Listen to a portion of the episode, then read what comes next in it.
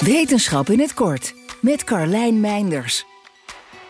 Astronomen van de Universiteit van Florida denken op basis van de nieuwste gegevens van twee ruimtetelescopen dat een derde van de meest voorkomende planeten in ons melkwegstelsel wel eens leven zou kunnen bevatten.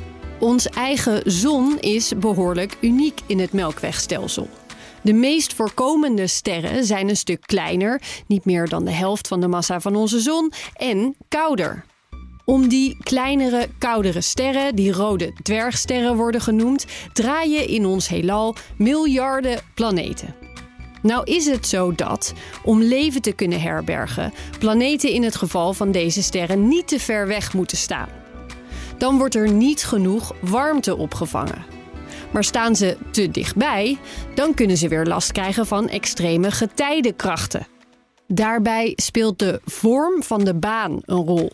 Is deze niet rond, maar meer ovaal, dan vervormt de planeet zo erg tijdens deze onregelmatige baan met wisselende zwaartekracht dat hij heel heet wordt.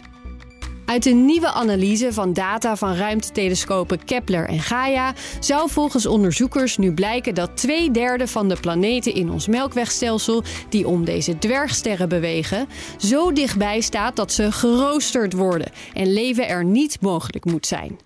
Maar een derde van de planeten zou precies in een goede baan en op de goede afstand van de ster moeten zitten om vloeibaar water en mogelijk ook leven vast te kunnen houden.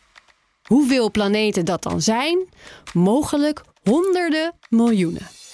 Wil je elke dag een wetenschapsnieuwtje? Abonneer je dan op Wetenschap vandaag. Spotify is partner van Wetenschap vandaag. Luister Wetenschap vandaag terug in al je favoriete podcast-apps. Business Booster. Hey ondernemer, KPN heeft nu Business Boosters. Deals die jouw bedrijf echt vooruit helpen. Zoals nu, zakelijk tv en internet, inclusief narrowcasting... de eerste 9 maanden voor maar 30 euro per maand. Beleef het EK samen met je klanten in de hoogste kwaliteit. Kijk op kpn.com businessbooster. Business Booster.